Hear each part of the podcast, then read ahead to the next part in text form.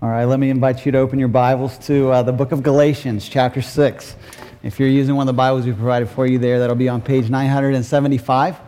And uh, we're in the second week of a three week series called Together, and, and really drilling down on why community groups matter at Redemption Hill. So there's going to be a lot of specific application to that dynamic of our church life. Now, let me tell you about one of my friends in seminary who was really, I would call, for lack of a better kind of description, a stud for the gospel. All right, so he took uh, his family, his, his young family, not been married too long, little baby, couple babies uh, already, uh, to Southeast Asia in a very unreached part of the world to be a light for the kingdom of God there in that, uh, in that area of the world. And so, so I think it's legitimate to say this guy was really committed to the cause. There was no doubt about that. But one thing that I don't think we could say uh, about my, my buddy is that he is a romantic okay? And let me, let me explain what I mean by this. So, uh, just before he and his wife were married, um, I find out through another friend, all right, we weren't super close, we were, we were, we were you know, acquaintances, and, uh, and, and I find out that he had plans to take his wife on a honeymoon, you know, not to just think about where you might like to go, especially you ladies, not to the beach, okay? Not to some, you know, remote romantic island, not to, you know, some cottage by the sea or in the mountains. He had a plan to take his wife on a four week journey hike on the Appalachian National Scenic Trail. This is it. I mean, I mean can you imagine how that, that conversation goes? Like, hey, baby, pack up the tent, get the bug spray, we're going to go on a hike for four weeks on our honeymoon. I mean, uh, how does, how does that work? Can you, can you, can you, who would do that? Would anybody else do that? You know, maybe, maybe one, maybe one of, of us this morning. So, so, so, so, so that was, that was his plan. And I think, you know, hey, I'm sure we gave him a hard time about that decision. But on the other hand, I do understand that there was some strategic, you know, reasons behind that, okay? Because what he's thinking was that, hey, I can spend some really, really quality, uninterrupted time with my new wife and we're going to be able to journey together on this trail. Okay? And, and, and we know that in the scriptures and all throughout the Old Testament, the New Testament, the, the, the journey of, of, of our lives is, is, is often put in those terms, right? It's a journey. We're, we're, we're on, a, on a path.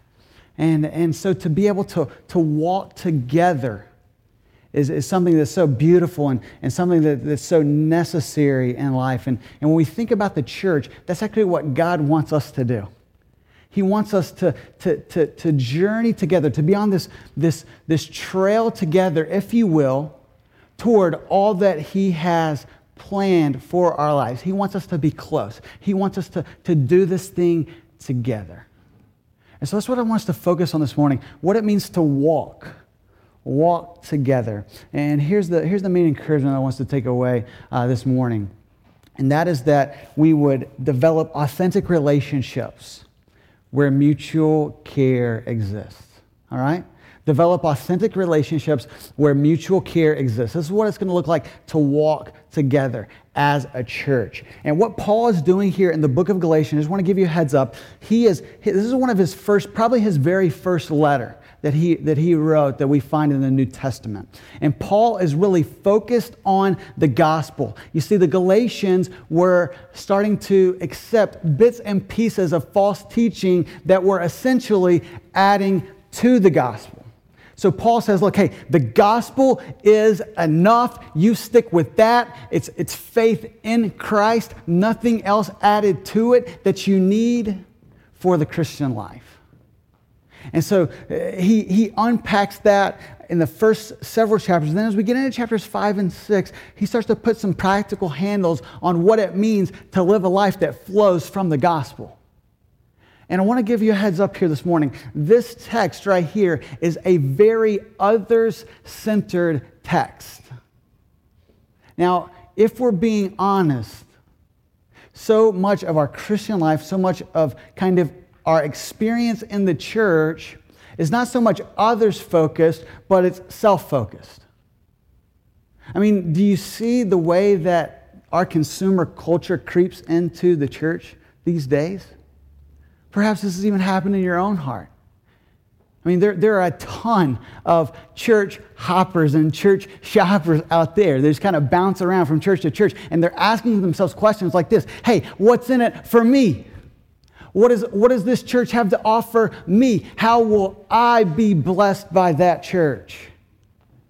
Man, eh, do, do, do I like the, the preaching, the worship, the agenda, and on and on and on we could go? But I think the, the tenor of the New Testament is that we should come pursuing God and asking ourselves not the question, hey, what's in it for me? How much can I be blessed? But hey, what can I give to this church? How can I be a blessing to these people? Not, hey, what's it about with my agenda, but what's God's agenda for this city, for this church? How can I come into the game and help be an asset to further this mission? And so this is where we're going in Galatians chapter 6. And I hope that, that you'll see that this is about being a genuinely helpful Christian for the sake of others. And as we roll through these 10 verses, uh, an encouragement I want to give to you is from Jesus, where he is quoted in the book of Acts as saying this It is more blessed to give than receive. And if you've ever done anything nice for anybody, which I'd like to assume that you have at some point in your life, right? Then you know that this is true It's more blessed to, to give than receive. And there's going to be a lot of emphasis on what we can give to one another as we work through this text. So, number one, uh, here's a way to demonstrate mutual care demonstrate mutual care through accountable relationships. All right? Demonstrate mutual care through accountable relationships. Look at, look at verse 1 in chapter 6 of Galatians. He says this Brothers, Let's pause. What does he mean by that? The Greek there just means siblings and a family. Okay? So, brothers and sisters and a family. Speaking of the spiritual family of God, he's saying, brothers, here we go. If anyone is caught in any transgression, you who are spiritual should restore him in a spirit of gentleness. Keep watch on yourself, lest you too be tempted. So, so when Paul is saying, hey, here, this is what, what's going on. If anyone is caught in any transgression, and the word caught here seems to imply that this, this very likely could be an unintentional sin. And we know from our own experience, man, there are, there are times in our life where we're just kind of going about making decisions and we may have blind spots where we've just kind of naturally and very quickly justified our actions and gone about our business without even realizing that, man, maybe that wasn't so wise. And so Paul is saying, hey, look, you know, you might have some blind spots, and you, but, but someone else may see it, and they need to pull you back to the path of God's wisdom. Now, if that's the case, if that's what's going on here, then arguing from the lesser to the greater, we would say, hey, if, if that's the case with unintentional sins, how much more should it be the case for just blatant, obvious, intentional sin in our life? So, so Paul is saying, look, if, if, if, if any of you have stepped over the, the bounds of God's will for your life, which is what transgression is referring to, it's the picture of, of stepping outside of bounds of what God wills for us then he says, Look, you who are spiritual, you should work to restore your brother or your sister. Now, let's, let's break this down a little bit, okay? And I know, let me just go ahead and throw out there hey, this idea, it already makes us feel uncomfortable, right? Like, man, I see, see, see a wrong in someone's life, man. Like, how could I go to them? Man, that's going to be awkward. They're going to, you know, think, oh, here comes Mr. or Mrs. Holier than thou. You know, like, this isn't going to go so well. Tanner, well, just think about our options here, okay? When we see a brother or sister struggling with sin, which I'm just going to go ahead and just make the assumption that that will be all of us at some point. Here are our options. Number one, we can ignore it. Number two, we can, we can dismiss it, right? Ah, it's just, you know, they'll get over that soon. Not a big, you know, who's, who are they really hurting here? Just kind of dismiss it. Number three, we could even take it a step further and justify it for them, right? Oh man, you know, they're really going through a lot, man. You know, just, it's, it's understandable why they would kind of, you know, not be walking so closely with Christ right now. Uh, so, so that's, that's another, another option. A fourth one, which isn't very good and wise is, you know, to even broadcast it. Hey, man, do you know that, you know where they went? You, you know how, you know, he talked to his wife? I mean, that's a fourth option. Here's the fifth and better option to help that person. To not, to not dismiss it, not ignore it, not justify it, not broadcast it, but to help them eradicate that particular sin struggle in their life by lovingly talking to them about it. Hey, do you see what's going on here? Do you see how your life is measuring up against God's word and His will for your life? This, is not the way to go. I mean, I, I, I, maybe you've been down the road. Man, I've been there. I could potentially be there myself one day. And, and, and so you come with humility. This is what it says here that, that those who are spiritual should restore him in a spirit of gentleness. So it's having the, the courage, being amongst you know, a group of two or three people or a small group of people where, where you're, you're intentionally saying, hey, hold me accountable, help me out. Know that I am prone to wander from God and sin in my life. And so I need your help to come to say to me, hey, I love you enough to let you know if things aren't, don't seem to be right between you and God and you and other people. And to put it in even stronger terms, I mean, you know what? We may need to say to someone, hey, you may not realize this, but I love you enough to let you know that the path you are on is heading down the path of destruction. Life apart from God is the path of pain, suffering, and destruction. We don't like to talk about that. But that doesn't make it less true.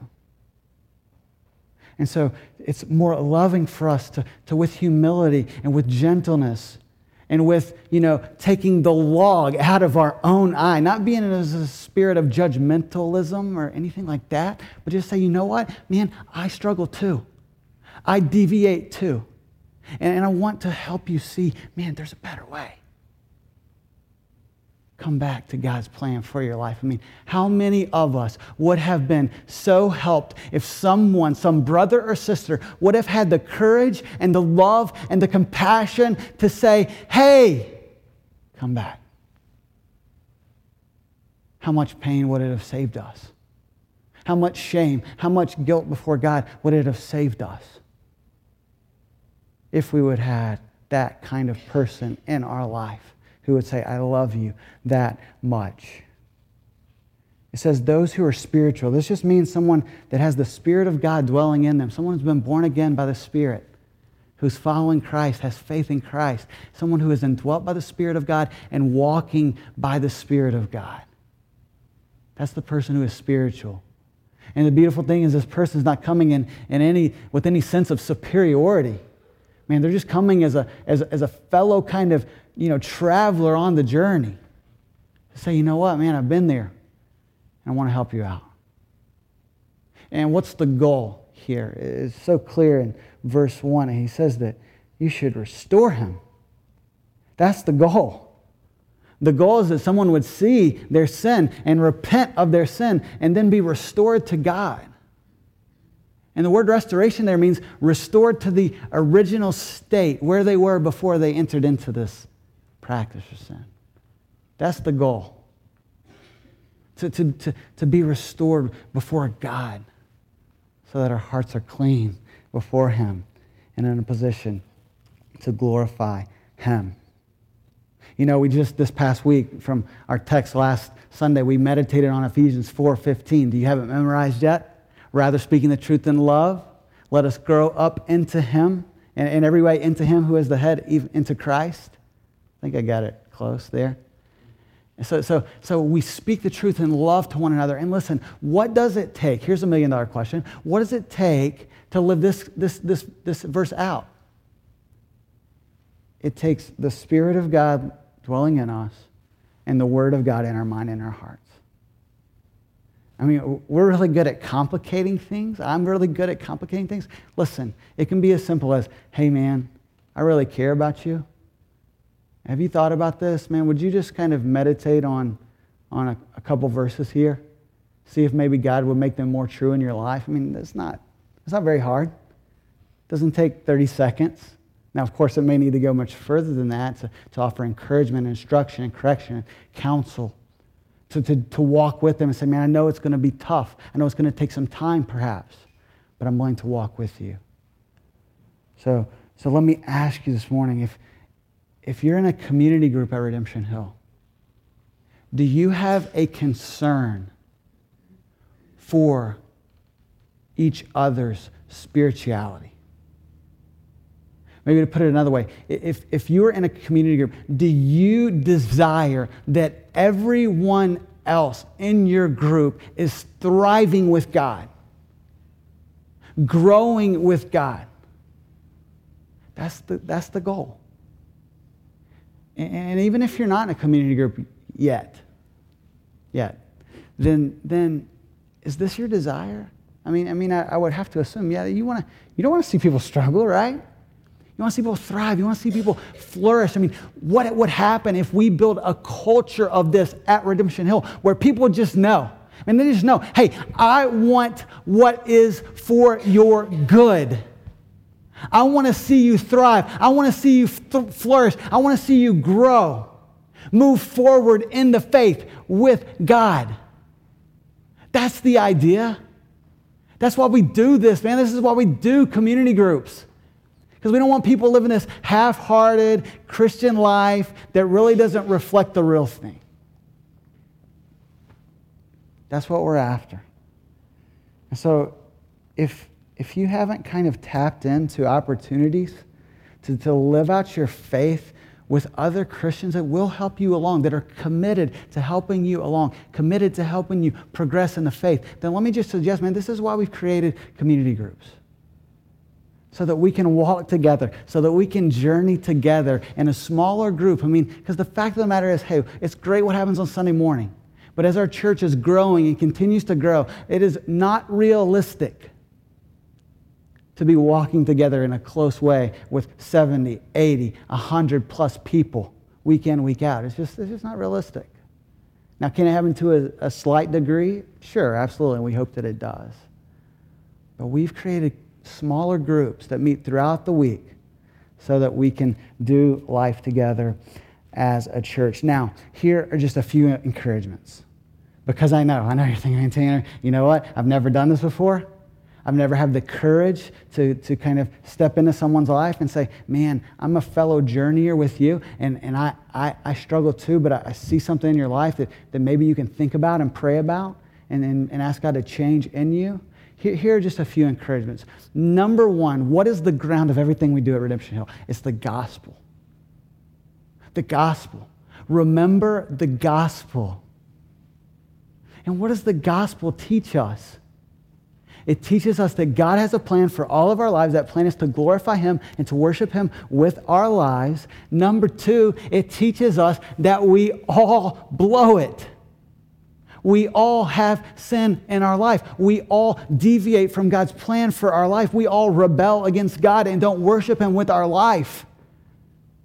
For those outside of Christ, for those even in Christ, we still struggle with sin. The gospel levels the playing field. We all have sin in our life.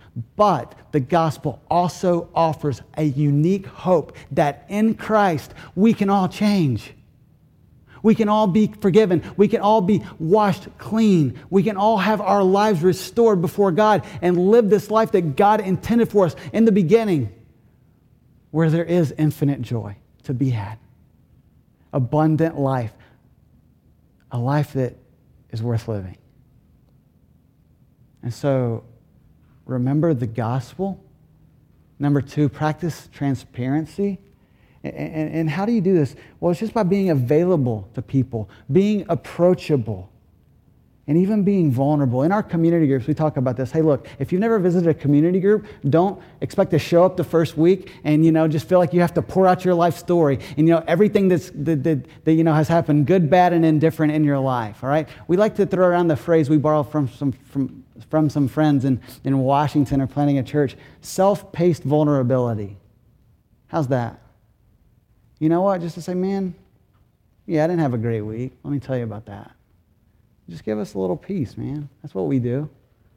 Just a, a step at a time, we kind of open one another's lives up to one another so that we can help each other along. That's the goal. And listen, if you're in a community group right now, maybe you need to be the, the one that sets an example in this. Maybe you need to share a struggle, share a, a burden so that others might be more likely to do the same. And then, thirdly, focus on the goal.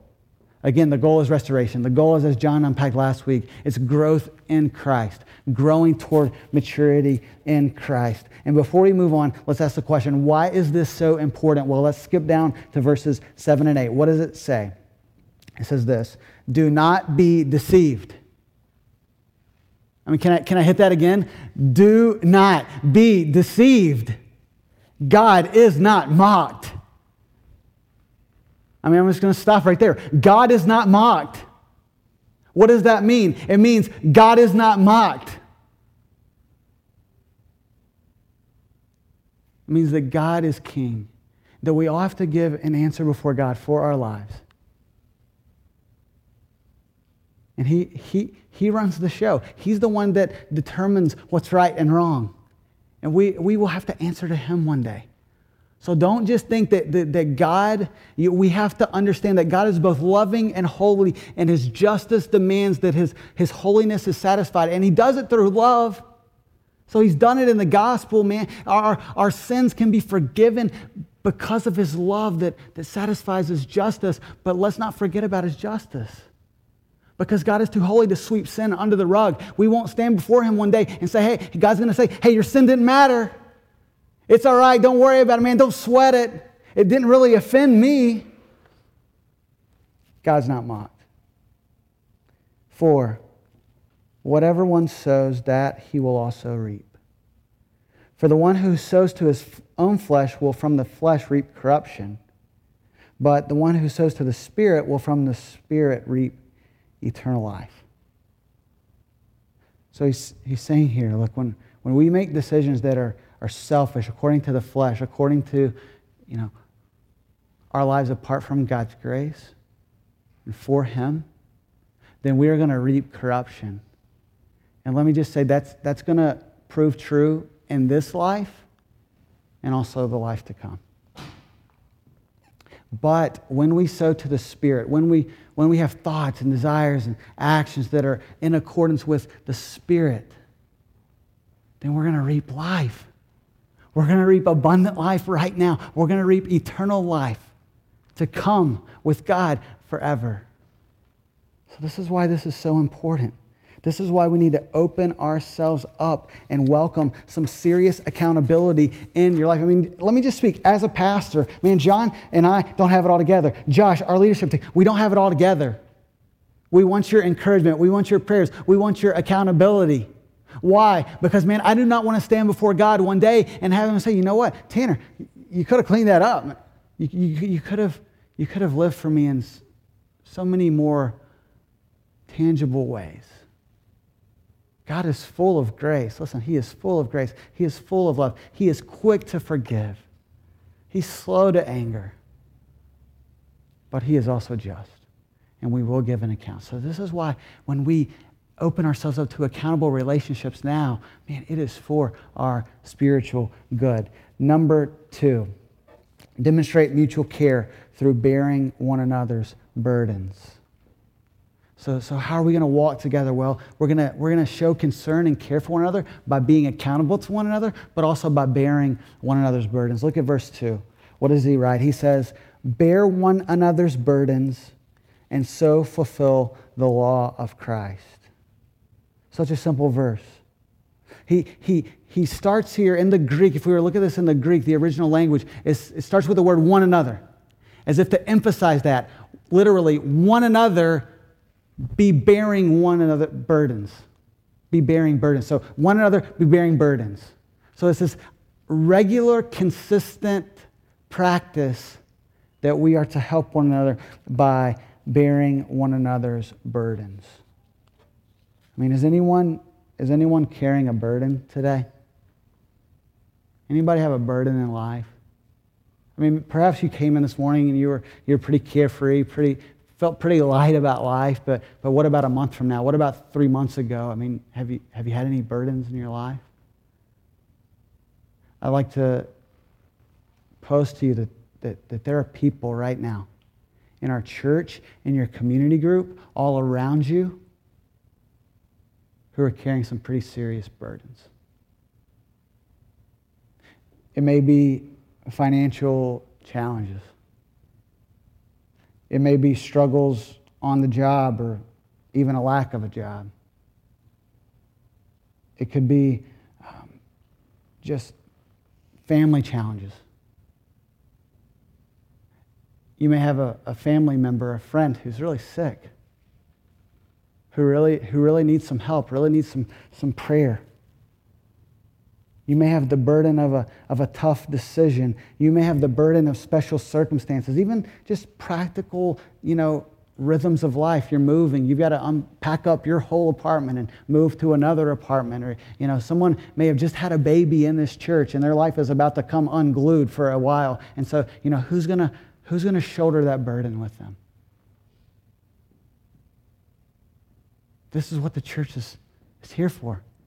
This is what what we're about to help one another along by shouldering the load. And, and, and here's just some, some practical encouragement. I mean, how can we do this? Well, we can, we can just pray and let them know that we're praying for them.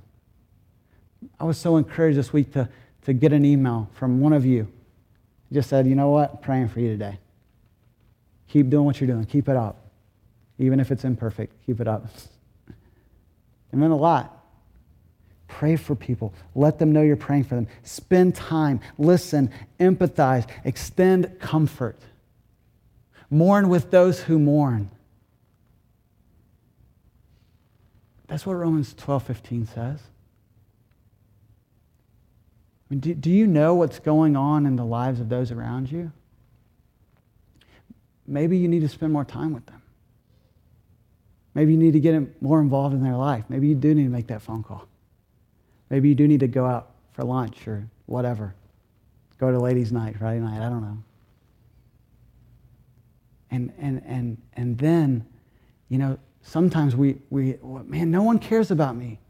Man, no one even, no one even is, is reaching out to me at all. I mean, no one's here to shoulder my burden. Man, what's going on? Well, have you shared it with anyone? Have you let people know? I know our church well enough to know, man, there are people who care. There are people who have compassionate hearts, man. They want to walk alongside of you. If you have a burden you're carrying right now, do not carry it alone. And when we do this, this is the beautiful thing. The text says we fulfill the law of Christ. What's, what's the law of Christ? Can you take a stab at that? Well, Paul has just told us in chapter 5, verse 14, he says this For the whole law is fulfilled in one word you shall love your neighbor as yourself. It's love. That's the law of Christ. To love, to love others, to love those around you, to love your neighbor. And we only have to read the Gospel of Luke to find out who our neighbor is. Man, it's whoever's around us. That's, that's the law of Christ, to love. Jesus said in John 13, 34, A new commandment I give to you, that you love one another.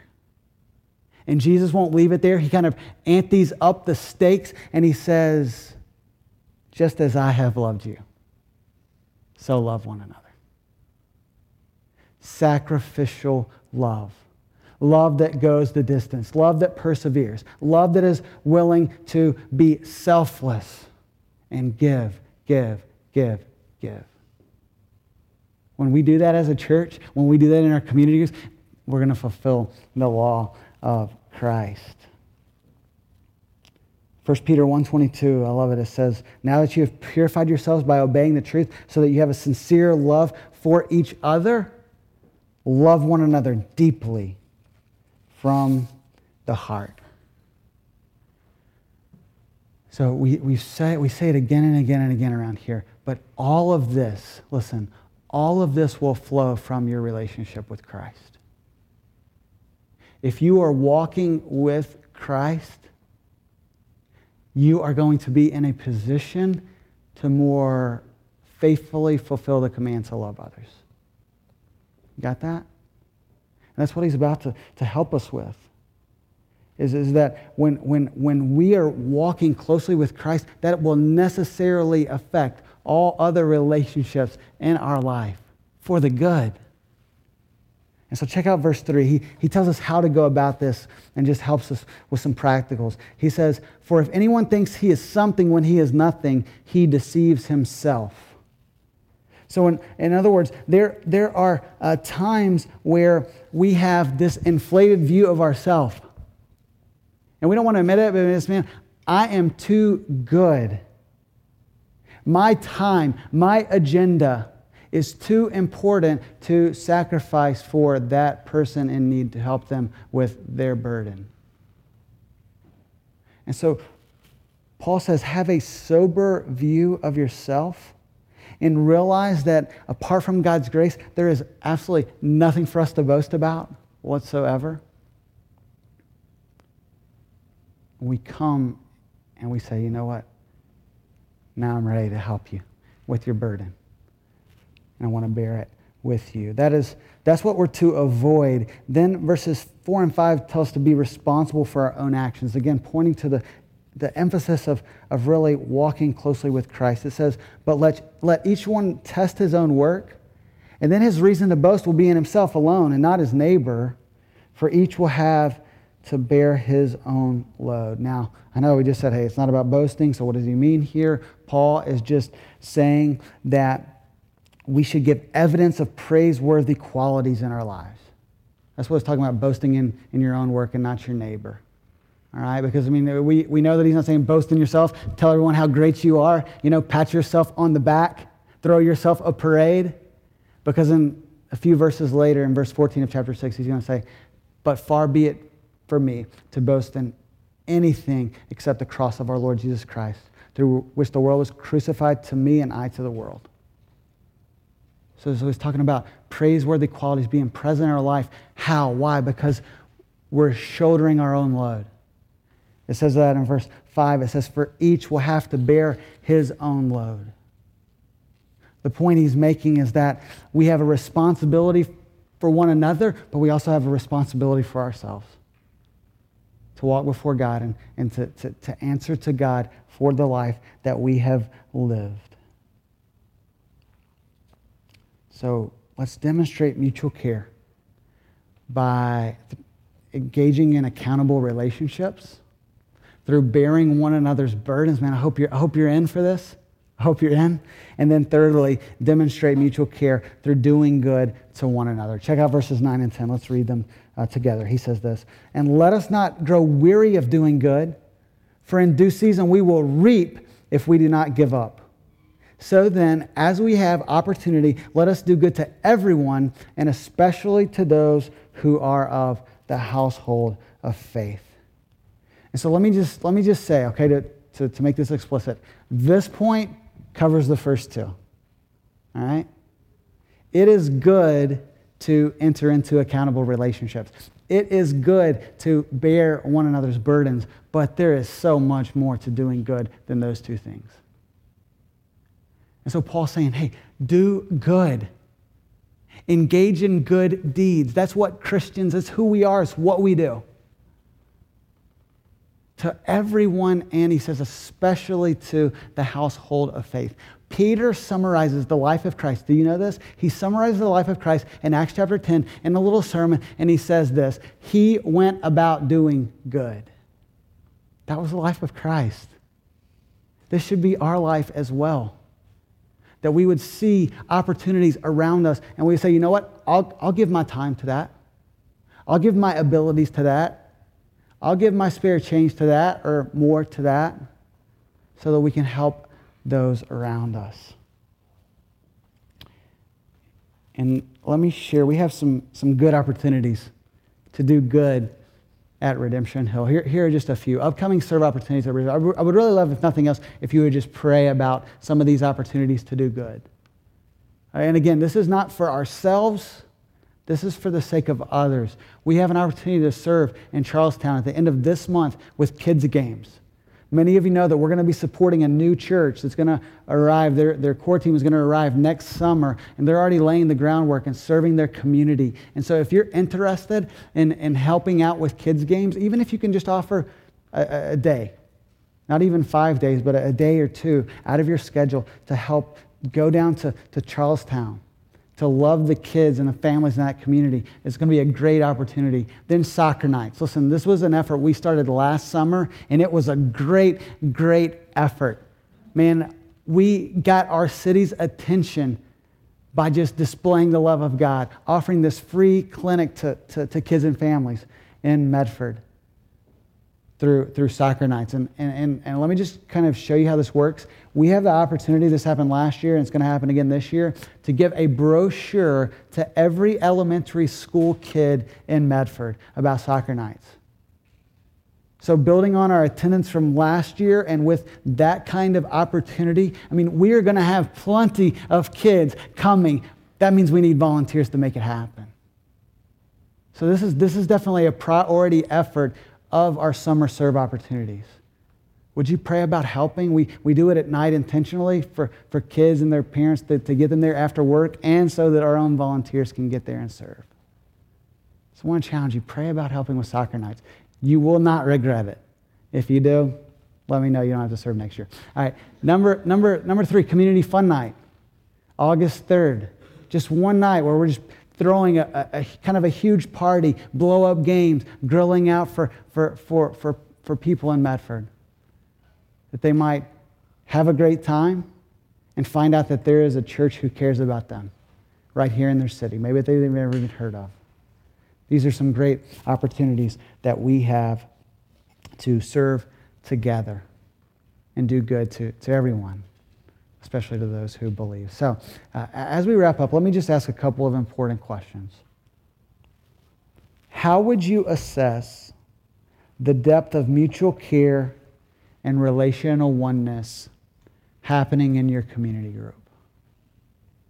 I mean, if you were, if you were to, to grade it on a you know, traditional kind of school scale, A to F, how would you grade your community group in the area of relational depth? Do you really know one another? Do you, do you really walk together? How would you grade accountable relationships? Man, you're, you're doing life together. You're, you're helping one another grow in godliness. What about bearing burdens? Is that happening? Are you serving one another by doing good? Uh, to ask that question another way, how would you assess the depth of mutual care and relational oneness happening in your life individually? I mean, are you getting below the surface, surface with people? Are you letting them into your life? Do you have strong, growing relationships with other Christians who can speak the truth and love to you and, and vice versa? Are you looking for these opportunities to, to bear burdens with others around you so that they might progress in the faith? Listen, I just want to speak honestly here. It's, it's my assumption that if you're not regularly committed to Redemption Hill on Sundays, and if you're not regularly involved in a community group, then how you answer the last question could look a lot different. Does that make sense? If you were to grade your own life and you were really to get involved in other people's lives and say, you know what, man, I need that, I want that. Because I, I, listen, if you're not involved in a community right now, it's, it's, it's okay. It's not the end of the world. We're just inviting you to it. Why? Because it is a context. It's not the only context. It doesn't mean you don't love Jesus if you're not, you know, involved yet, but, but it is a context where you can really live out your faith for the sake of others. To see them grow, to see them flourish, to serve together, to walk together in life. So, what's it going to take for this to happen at Redemption Hill? Let's, it's certainly going to take time. not a ton of time, but some time to tweak your weekly calendar to open up a couple hours a week. I mean, if you can find a couple of hours a week or even less than that on a Sunday morning, our, our Sunday morning group isn't even that long because of, because of our time access before the service. I would love to see us see the need to, to prioritize our time in a different kind of way. It's going to take effort to get to know people. It's going to take uh, relationships that are built on love and, and concern for one another. It's going to take a willingness to do whatever it takes to see another person grow. So let me end with this, this statement here Redemption Hill Church is a family, okay? A family committed to growing together by walking together. That's who we are. RHC is a family committed to growing together by walking together. I want you to, I want you to, to hold that in your mind and your heart this week. We're a family committed to growing together by walking together. And so I want to invite you to just kind of take steps as a family to see this happen in the life of our church. Let's pray. Father, thank you so much for your word. And we pray that you would make these truths true of us, that we would see the opportunity to love one another, to fulfill the law of Christ by displaying this mutual care and concern, to, to walk together by uh, living in accountable relationships and, and bearing one another's burdens and, and doing good to one another. Lord, I, I thank you for how this is already happening in our church with those involved in a community group, with, with those not involved in a community group. I know it's happening. We see it, and we give you praise for it. And Lord, our, our simple prayer is that you would make it happen more and more and more in the days to come. And that you would transform our church and that you would transform our lives by your Spirit with your truth. We pray in Jesus' name. Amen.